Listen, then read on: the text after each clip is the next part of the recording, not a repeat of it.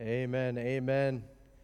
Let's take out a copy of God's Word now and open it to the Old Testament book of Genesis, the Old Testament book of Genesis, chapter 10. Genesis chapter 10. If you have a copy of the Word, uh, open that up. You can use your phone. We also have Bibles in the pews now, so feel free to grab one of those. Genesis chapter 10, which is, which is known by many people as the Table of Nations. It's known as the Table of Nations. And what we have here is a genealogical record of Shem, Japheth, and Ham's people who came after them. Now, if you're um, uh, used to reading um, the Bible throughout the year, uh, sometimes we get to those genealogical records and uh, we tend to avoid them, right? You tend to just kind of read through them as fast as you can. So, we're not going to do that tonight. What we're going to do is, I'm going to give you some history about the people who are mentioned here and where they lived, and then we're going to apply that to our lives as believers. So I gave you this as just kind of a way of reference. If you didn't get one of these, I think Brandon set them on the back table. You can get one. Um, this has a map on where the people of, the, of Shem, Ham, and Japheth settled. So you see the map. You can see Japheth up in the northern Mediterranean area. Shem is uh, Persian Gulf area, and then Ham is down in what we would, you know, now today is like Egypt and northeastern um, or south southwest of Af- of the Red Sea. So um, this might be something you want to look at as I read, and then the backside are all of the people or the nations who are mentioned in this table or in the table of uh, nations. So if you want to like follow along, all that is here, and this is it. So you can, those are on those back table if you want to grab one, and you can take that home with you for future reference. So the table of nations. Now, this is rightly called the table of nations because it provides a genealogical record of the nations of people who came from Noah's son, Shem, Japheth, and Ham. That is, in fact, whom all of us have come from. So all of us are related through Noah and his three sons. So, in a way, these are your people, right? You came from one of them. And so, this is your genealogical record. Now, it is uh, thousands of years ago, but it is where we come from. The Table of Nations provides a remarkable account of peoples and geographical locations of their settlements. And the, the Japhethites, that's Japheth's family line, are associated with the northern and western areas of Asia Minor. So you can see that in the top left corner of your map there. The Hamites, those who descend from Ham, are associated with Egypt, Mesopotamia, and some parts of Arabia. And the Shemites are associated with the areas of the northern Mesopotamia, Syria, and Arabia. Now, the focus of this genealogy, this is a fancy word called ethnographic, which means uh, ethnogeographic, which means it's uh, describing boundaries of nations of people. And so what we'll read is we'll read about these sons, and then when you read it, you'll look at it and you'll think, wait, later in the Bible, they're mentioned as a place or a nation.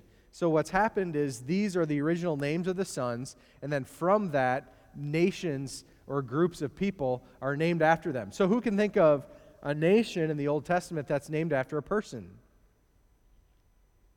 Anybody? Who said Israel? Miss Pegs, you get, if I had candy tonight, you would get it. Next week, you get a gold star. Nation of Israel, because they descend from who? Israel. Well, Jacob, who later was renamed Israel, right? So that's the same, that's the same thing that's going on here uh, in this part of the text. The focus of this will be um, in, in the listing here. Moses lists 70 nations overall. The list is not exhaustive, right? So he lists the people as called by the Lord. Now, the question you might have is why are genealogies important? Why take the time to use the precious Word of God, the space we have in this Word? Why did God list people who come from people who come from people who come from people and so on? Well, John MacArthur, one pastor, writes this. He says, Genealogies play a significant role in Scripture by rooting the biblical account in history. So remember, Moses wrote the book of Genesis. Part of his reason for writing the book of Genesis is that the book of Genesis is an apologetic or a defense for belief in Yahweh, God, as the one true God. So when Moses writes genealogies inside of the book of Genesis, he's hoping that other peoples will read this and they'll see their place in God's plan. See, the goal has always been that people would discover and worship the one true God of the universe. So let me continue. This is from John MacArthur. Because of their importance, the Jews kept very careful genealogical records, which survived all the way until the Romans sacked Jerusalem and burned the temple in AD 70. So they had their careful, carefully created and protected genealogical records all the way up until the temple was burned in AD 70 by the Romans. Now, the folks over at the Bible Project say something else that's interesting. They said, remember that the genealogies in the Old Testament are always working to communicate multiple layers of information to the readers. Genealogies obviously trace family trees, but they also help us to follow priestly and royal lines. What do we have uh, at the beginning of two of our Gospels. What do we have listed there? Are they genealogies about a certain someone who we celebrate birth at Christmas? Jesus, right? Now, why is it important for Jesus' genealogy to be listed? Because the Israelites knew that their Messiah would come from a very specific line of Israel, of a very specific family line. And so they're listing to show how Jesus is the prophesied, legitimate Savior. So that's the other reason that the, the Bible's authors use genealogical lines to demonstrate God's faithfulness and the fulfillment of God's promises. Now, the genealogies in Scripture help us trace our family line back to God. They remind us also that we are of one human race. We all come from the same person. We all have the same Creator. We are all brothers and sisters. That should put things into perspective in the way that we treat one another. Finally, Bible genealogies illustrate the fulfillment of God's promises, which culminate in the promised Messiah, Jesus. So, the table of nations in verses 1 through 32 present three branches of Noah's genealogical line through Japheth, Ham, and Shem. These are his three sons. I'm going to rely heavily on one particular writing. It's a commentary by a man named Kenneth Mathews, and he wrote the com- one commentary on the book of Genesis. I use him often in our, our studies here on Sunday nights, but I just want to let you know if you, if you want to dig into this even deeper, uh, that would be a good um, resource for you to check out. All right, let's go into first the sons of Japheth. This is verses 1 through 5 the sons of Japheth, beginning in verse 1. Now, these are the records of the generations of Shem, Ham, and Japheth, the sons of Noah, and the sons were born to them after the flood. Excuse me, the, the birth of the boys, the birth order of the boys, of Noah's boys, were Shem, Japheth, and Ham. Moses changes that order in his description of the genealogical record. We don't really know why he does that. The only answer I have is Japheth in the, in the future after Genesis chapter 10 and 11. Japheth is important, but not mentioned as much.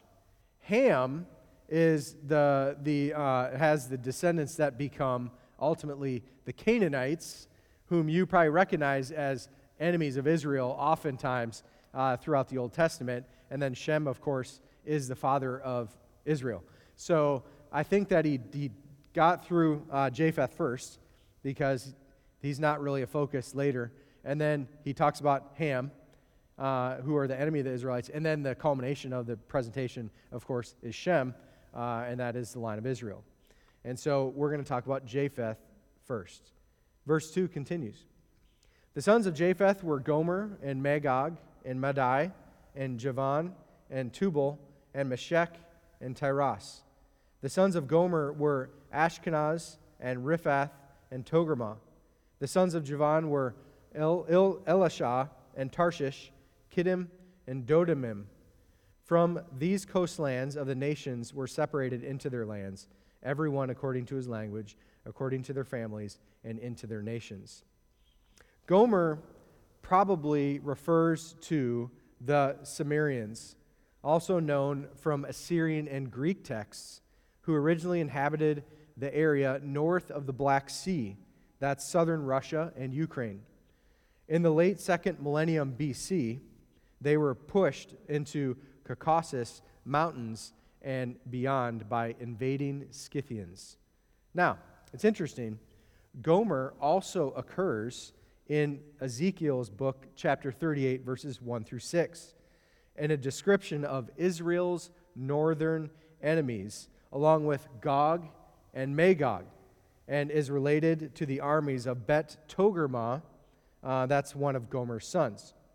So, what I'm going to do in each of these listings is I'm only going to give you the details of the sons of, of the three sons. So, he, he's listed you know, Shem and his sons and then sons under them. I'm just going to do the primary. So I'm going to do Shem's sons and Japheth's sons and um, Ham's sons, um, just because of the time for tonight. So you're just going to hear about each of those sort of first generation sons of Noah's sons. So we talked about Gomer. Let's talk about Magog. Because of its geographical depiction in Ezekiel chapter 38 and 39, uh, we believe that it was a sign that they lived in the regions um, of the far north. And you can find also a description of Magog in Revelation chapter 20, verse 8.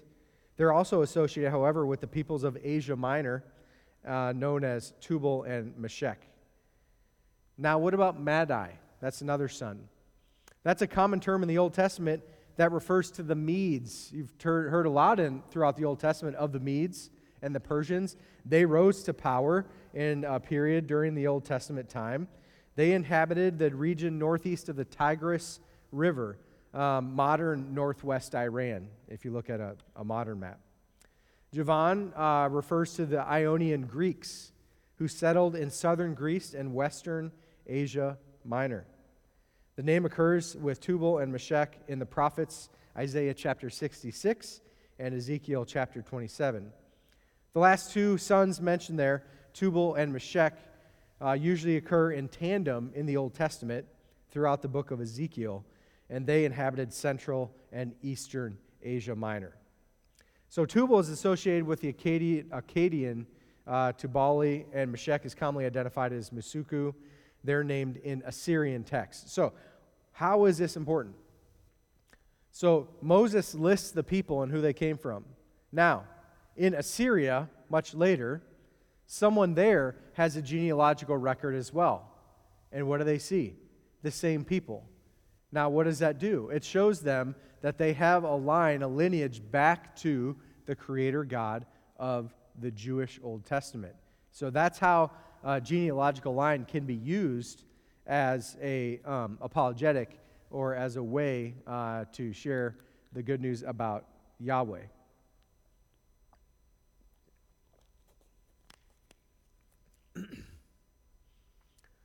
So that's Japheth. Let's move on to the sons of Ham. That begins in verse 6. With the listing of the youngest son, that's Ham, uh, we come to those people who significantly impacted the history of the Israelites. Among these were the traditional enemies of Abraham's descendants, such as Egypt, Canaan, Assyria, Babylon, all of those people groups that you read about in the Old Testament come from Ham. Now, um, among these, um, including these names, you'll see listed clans, individuals, and cities named after people. There's four groups that come from Ham Cush, Mizraim, which is Egypt, Put, and Canaan. Seven people are listed as the descendants of Cush in verse 7 seven from Mizraim. And the dominant interest of the author, however, is this Hamite named Nimrod, who receives special attention. Uh, is the only one in this, in this text who, who gets so much attention to one single person. So we'll talk about him as well. So let me just read this part of the text. It begins in verse 6. The sons of Ham were Cush and Mizraim and Put and Canaan.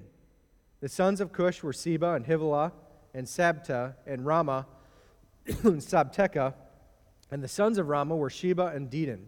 Now Cush became the father of Nimrod. He became a mighty one on the earth. He was, he was a mighty hunter before the Lord. Therefore, it is said, like Nimrod, a mighty hunter before the Lord. The beginning of his kingdom was Babel, and Erech, and Akkad, and Calneh in the land of Shinar. From that land he went forth into Assyria and built Nineveh, and Rehoboth, Ir, and Calah, and Resen between Nineveh and Calah, that is the great city. Mizraim became the father of Ludim and Anamim and Lehabim and Nephthalim, and Paruthesim, Casluhim, from which came the Philistines, and Caphtorim.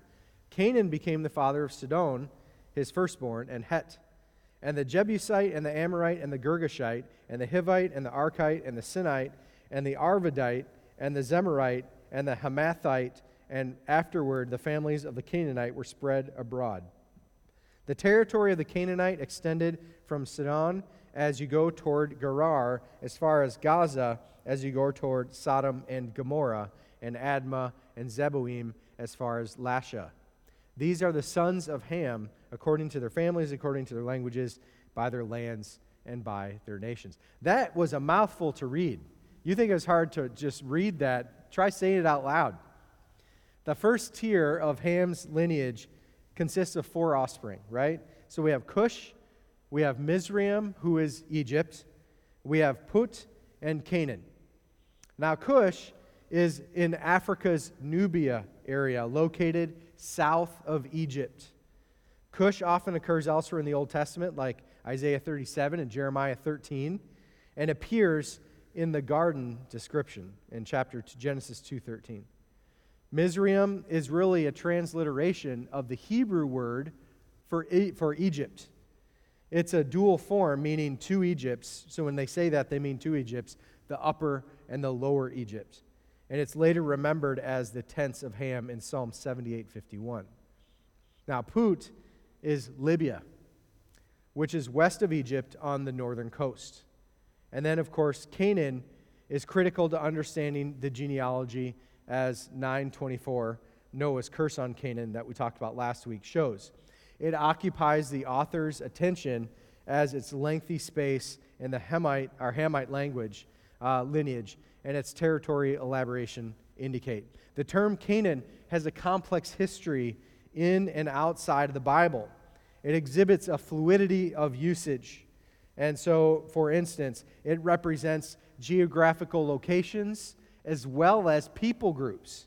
So, as a geographical reference, it speaks generally of a strip of land that lies west of the Jordan River that the Israelites looked forward to entering one day. What's that land called? It's Israel, but what? The promised land, right? The land promised to Israel by God. That was inhabited by Canaanites. That's generally where they settled. You can see that there on the map. And so, um, this is modern day Israel, of course. It includes Lebanon and portions of Syria as well. Now, by associating the name with Egypt, the table reflects an early period when the land of Canaan was under and subject to Egyptian control. The boundaries of Canaan, reported in verse 19 of this text, are especially significant for later Israel since it's the land of Canaan that became promised to Abraham and then to the Israelites.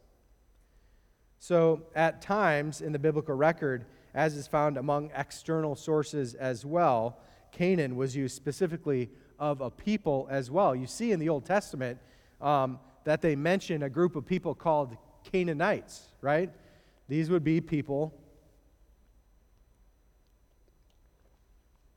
who were descended from Canaan, one of the sons of Ham. At other times and places, the term overlaps with many diverse people who inhabited uh, the Palestinian Palestine area. Canaan, for example, refers to people inhabiting the plains of the Jordan Valley that we read about in the Old Testament. It also may specifically distinguish them from their immediate neighbors. So now Moses, now that he's listed those sons, he pays particular attention to one man, and his name is Nimrod. I should have done some research to see how we came to call someone who's a fool a Nimrod, uh, but I didn't. So maybe I can look into the etymology of that word another time and let you know. Nimrod was a very, very powerful man according to what's listed here, right? So let's look at what Nimrod did. He's the founder of prominent cities that impacted the history of the Hebrews. He founded Babylon and Nineveh right? Those are pretty prominent cities in Old Testament days, aren't they?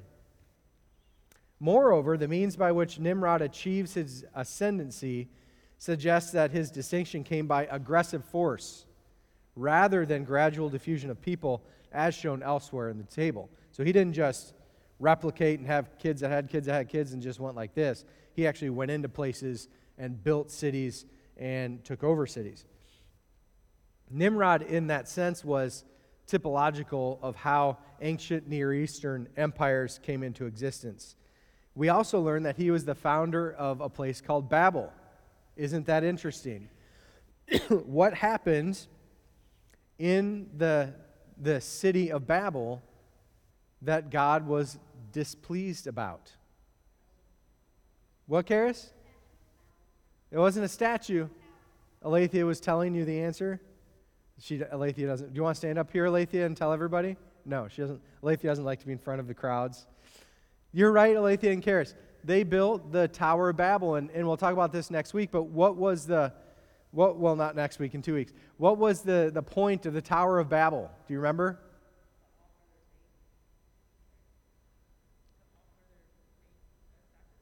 Um, I think they were probably maybe sacrificing, but that wasn't this particular instance. They were trying to do what? raise it up all the way to heaven. And then what was the point of that? Make a name for ourselves, right? So we'll be known, right? And so what's interesting about Nimrod, the founder of Babel, he's known as a great builder. He founded cities and built cities.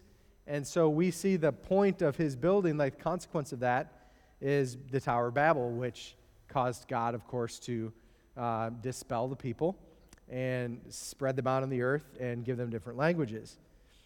Nimrod built a number of prominent cities. It reminds me of Cain. Cain was also a founder of cities. Do you remember that? That's Abel's brother. He was a wicked man who murdered his brother.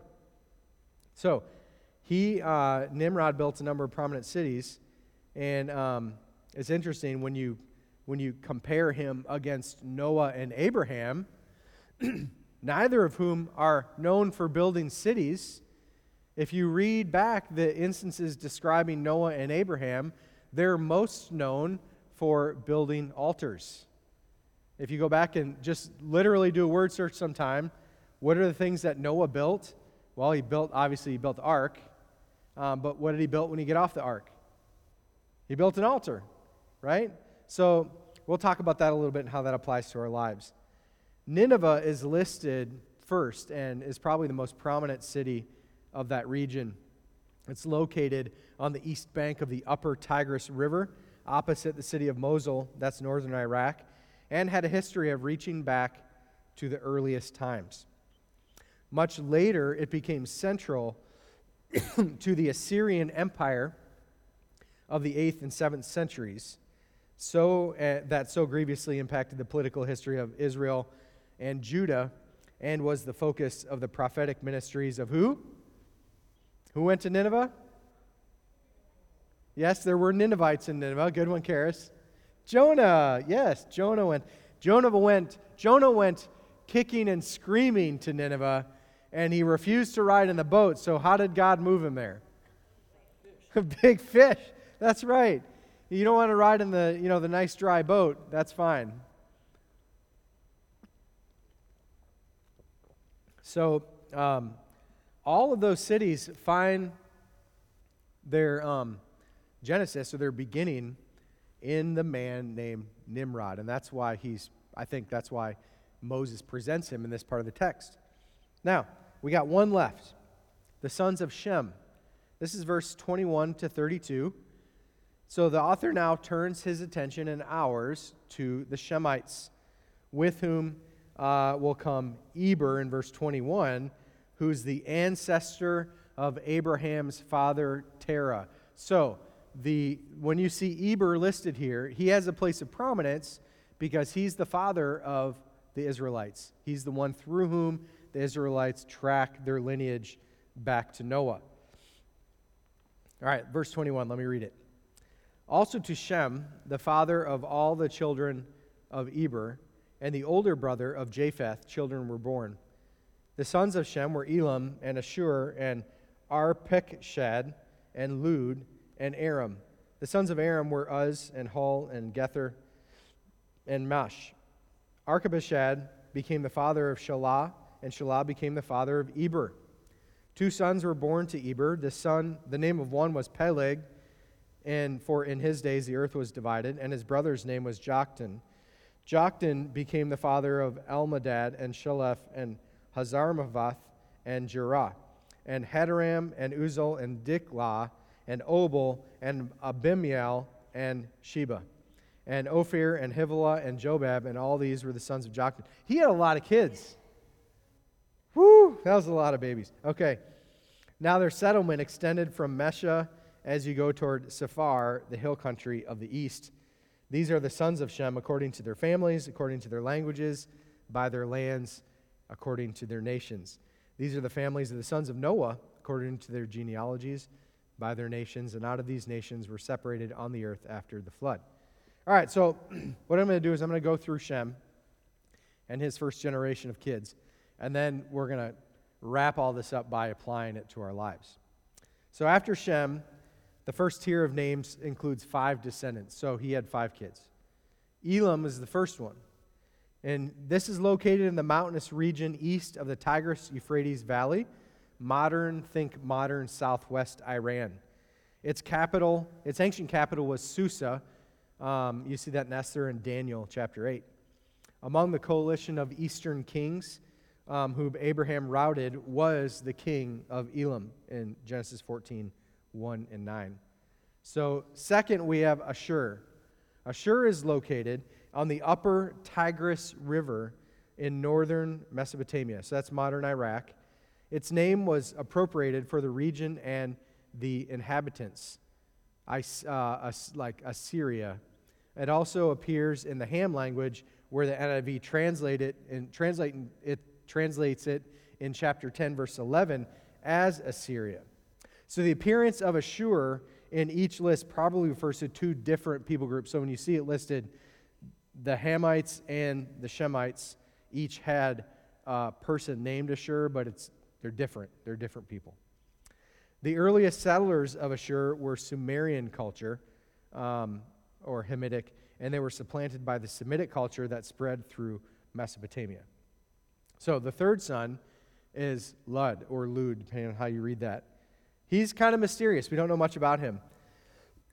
These people are mentioned in Isaiah chapter 66, verse 19, and probably lived somewhere in Asia Minor. Now, number four is Arphaxad.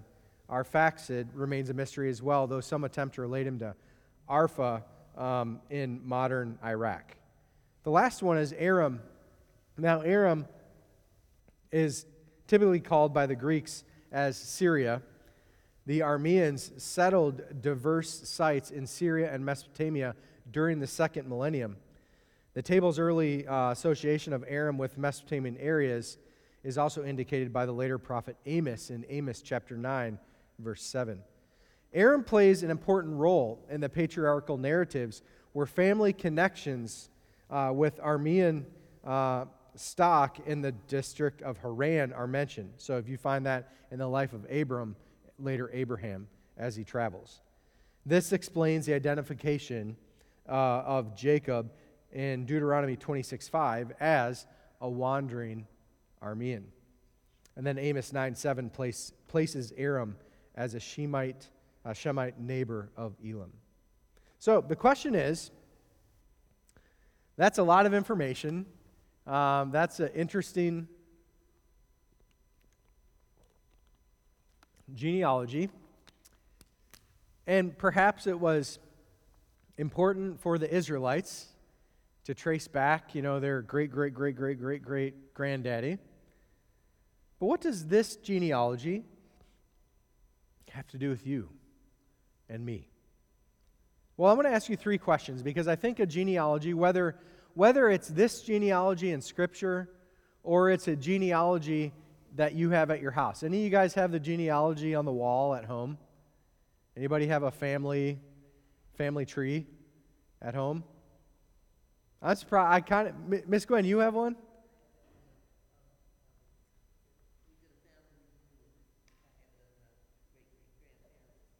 So, how many generations can you go back?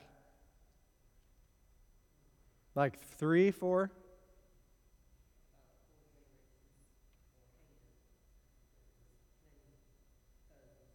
Yeah. So four. I don't know why I assumed that Miss Jeannie would also have one, but just because you're, you know, crafty, so I thought maybe you'd make something like that. Um, Darlene's family has one that goes back, I think, like three or four generations, and um, they're really neat to look at.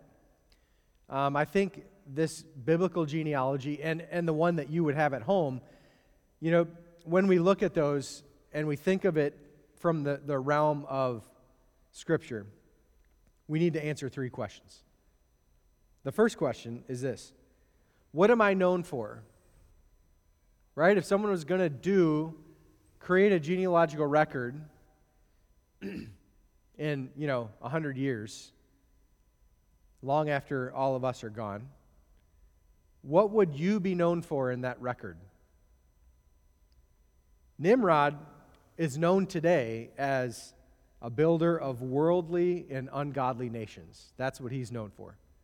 That's his legacy, right? Noah and Abraham are remembered for being builders of altars of worship, men who worshiped God. Didn't create, you know, any huge lasting cities of importance, but known today as worshipers of God. Jesus gives us instruction about this about how we build our life.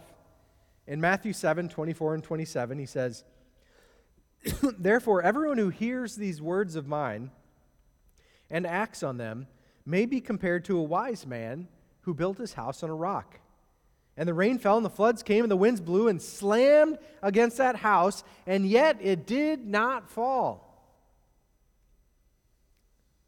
Everyone who hears these words of mine and does not act on them will be like a foolish man who built his house on the sand. The rain fell, and the floods came, and the winds blew and slammed against that house, and it fell, and great was its fall. The world's kingdoms, many, many, many of the kingdoms of history have fallen and are gone. And the best way to see that is to go to the Middle East, uh, maybe do a tour of Israel, and learn how they learn about the past you see, in Israel, the places I went, he showed me how you learn about the past by uncovering layers of dirt. So they take, they have this layer, and then they go down a certain number of feet, and then they can discover who lived there before them. He said, because the people just built sort of on top of the, the old ruined places of before. All those kingdoms, you know, they've fallen. And one day, all kingdoms will fall. The kingdom of God will remain forever. Am I known for building my life on the foundation that Jesus provides? I remember one time, the girls were a lot younger. We were at the beach up in Jacksonville, and they had worked so hard to build this beautiful sandcastle. I mean, it was for kids, it was just ornate. They had little bridges and all kinds of stuff. It was really neat. Well, what happens, you know, every six hours in Jacksonville? The tide shifts. Not just 18 inches, you know, or, or so here. It's three feet. And so what you had built there, you know, was down by the water. And, and it was within about an hour, their beautiful sandcastle was gone. Because it was made of sand and it can't, it is not built to last. So, am I placing the foundation of my life? Am I building my legacy on something that will last? Something that has value? Something that people will look back on and want to emulate, not because we're anything special, but because it's based in Jesus and his work in our lives. So that's first question. Second reason why genealogy is important and how we apply it to our lives is this What will my family be known for? Families are known for things, right? If you, if you live in a family that's been in the, you know, the same city for a few generations, that family's probably known for something. You know, we had a, uh, we had families, you know, in my um, grandpa's, like the, the hometown I hail from, um, which was agrarian, um, and those families were farmers, right? They were, they were like, they were third, fourth generation farmers. They were known for farming. And that's good. That's a good thing to be known for. But what will your family be known for? You know, because the legacy that you leave behind, the way you live your life, influences those that come after you. Will my family be known as a family who rebels against God? As a family who conforms to this world?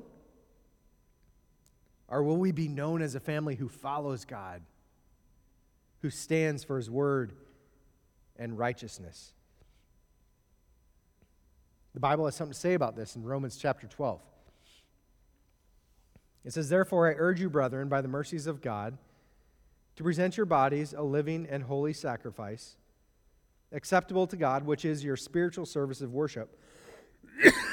Excuse me.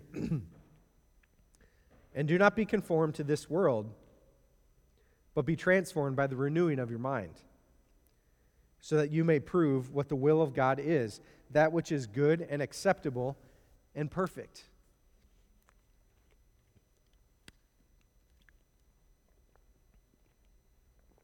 Will your people, will your family be known as God fearing, Jesus following leaders who impact the world? I want to talk about a man named George Liele. Have y'all ever heard of George Liele? Some of you ardent uh, Baptists and WMU attenders probably have heard about him before. George Liele was an amazing man who, who overcame unbelievable obstacles to be used by God. He was an African American slave who was freed and ordained on May 20th, 1775, becoming the first ordained African American Baptist preacher in America. After his ordination, he planted the first African American Baptist church in North America, a church that's still in existence today. Now, George and his wife Hannah and their four children left Savannah and went to Kingston, Jamaica in 1782. He preached the gospel there. He is, if not the first Baptist North American missionary, he's one of the first Southern Baptist, North American missionaries, uh, missionaries to leave North America and go on the foreign mission field. He preached the gospel in Jamaica, which led to over 8,000 Jamaicans being saved through his ministry. Not only did his ministry have a spiritual impact on the island, but his work also made a social difference for the Jamaican slaves. So he was a freed slave who went to Jamaica and preached the gospel. Now, how do you think the slave owners liked having someone preach the gospel to their slaves? They did not like that. He was one time put in prison for three years for sharing the gospel there. and many times he was very close to losing his own freedom because he was preaching the gospel in Jamaica. And yet the man and his wife and their kids fought and served. And ultimately, in large part due to his work in ministry, on July 31st, 1838, slavery was eradicated in Jamaica. He and his family left a legacy. He and his family are known for taking a stand against tremendous persecution for the gospel so that they could preach the gospel and people could be saved. So, as you look at this genealogy and consider your own, what will your family be known for? When people look back at you and your life and your kids' lives and their lives, or your, aunt, your nieces and nephews and your whole family tree, what are your people known for? Last but not least, what will this church be known for?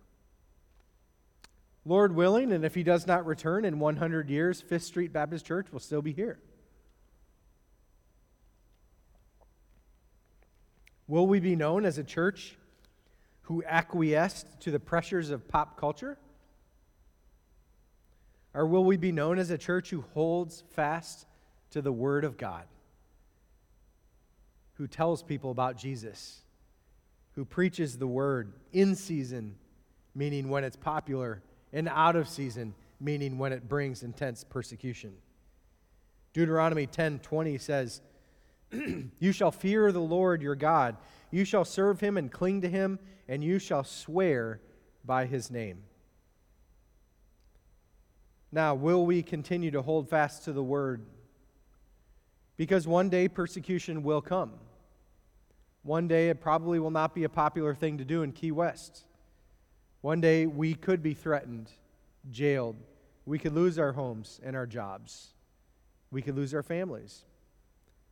Will we, like George Liele, be willing to risk it all for the gospel? What will our church be known for? So I'm going to invite Brandon up to the front. And just three things to say in conclusion. May we be a people who build a foundation, the foundation of our lives upon Jesus Christ. May our generations be known as families who leave a Christian legacy that impacts the world for Christ. And may our church hold fast to the Word of God and preach it without regard for our own safety, but in accordance with the call of the Lord upon our lives and upon this ministry. We're going to have time to sing one more song. And so I want to invite everybody to stand. And uh, if you want to come to the altar to pray, you can, or you pray at your seat. This will be a time of invitation and response to the Lord. And um, I'm going to go ahead and pray, and then we'll have this time, and then we'll be finished for tonight. Lord Jesus, thank you for even these texts that list genealogies that sometimes are hard for us to, to be excited about. Sometimes it's hard for us to understand all the detail that's present here. Thank you for what you've shown us tonight and help us to apply this to our lives to be a people about your business, building upon the foundation of the Lord Jesus and leaving a legacy. In Jesus' name I pray. Amen.